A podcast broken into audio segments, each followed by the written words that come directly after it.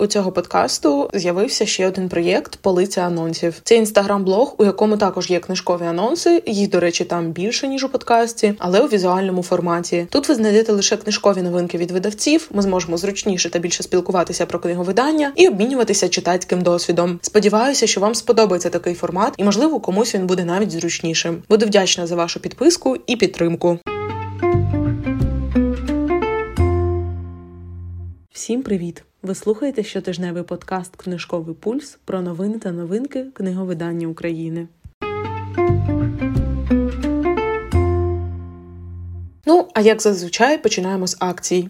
До 25 лютого знижка мінус 20% на всі книги про усі напрямки дизайну від Артхас. У книголава гаражний розпродаж. По 25 лютого включно книги зі знижками до 70%. Примірники мають деякі пошкодження, потерта обкладинка, загнуті кутики, подряпинки на обкладинці тощо, які не впливають на зміст.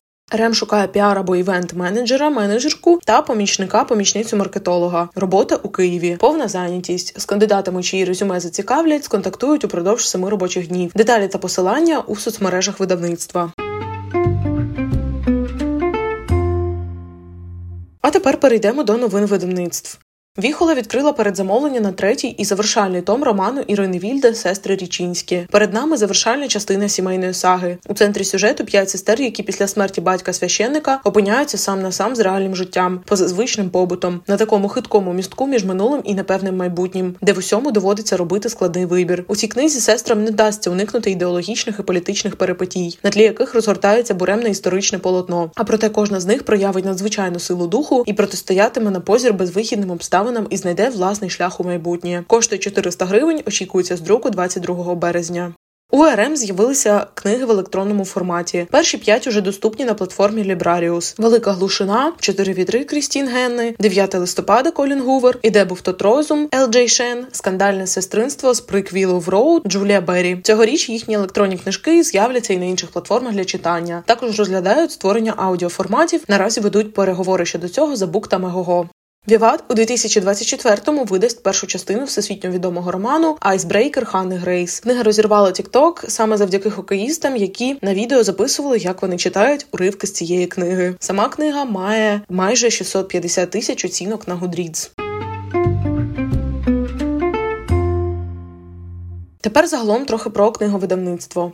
10 лютого в Києві відкрили книгарню Тиша, де книги не продають, а видають за підпискою. Їх можна читати у книгарні або брати додому. Вартість підписки 500 гривень на місяць. Це як бібліотека, але з асортиментом від казок про Труханів острів до пригод доктора Хто. Так, так, здебільшого ми за художню літературу, хоча не цураємось біографії Мане і Мане. Це місце, де ми пригостимо тебе чаєм і закутуємо в затишок. Розповідає засновниця книгарні Лада Атаманчук Ангел. У книгарні доступно близько півтора тисячі книг різних жанрів, переважно художня література. Також є література англійська англійською, французькою та італійською мовами. Якщо ви не знайдете тут книгу, яку хочете прочитати, можете залишити на дзеркалі в одній з кімнат наліпку з вашим побажанням. В інтерв'ю для Чітомо Лада розповіла, що ідея книгарні записку в неї виникла завдяки роботі продакт-менеджеркою в it компанії. Для мене це здалося зручною системою. Ти приходиш, писуєшся на якийсь сервіс, і потім вже не думаєш піти до іншої компанії. І це було логічно. Я вже розробляла підписку, тому мені знайомий цей формат. А потім я згадала, що і Netflix. Це суперзручно, всі ним користуються. Відвідувачі можуть одночасно взяти додому лише дві книги які їм потрібно прочитати протягом місяця і повернути в книгарню. У випадку будь-яких пошкоджень або втрати книги відвідувач повинен повідомити книгарню. Якщо книгу неможливо відновити, вона має бути замінена на аналогічний примірник. Також при вході в приміщення гостям пропонують перезутися у домашній капці. Ідея виникла через особистий досвід лади, коли в дитинстві працівниці бібліотек сварилися на неї за те, що вона ходить по помитому. А замість кави у книгарні пропонують відвідувачам чай, тому що кавомашина занадто гучна.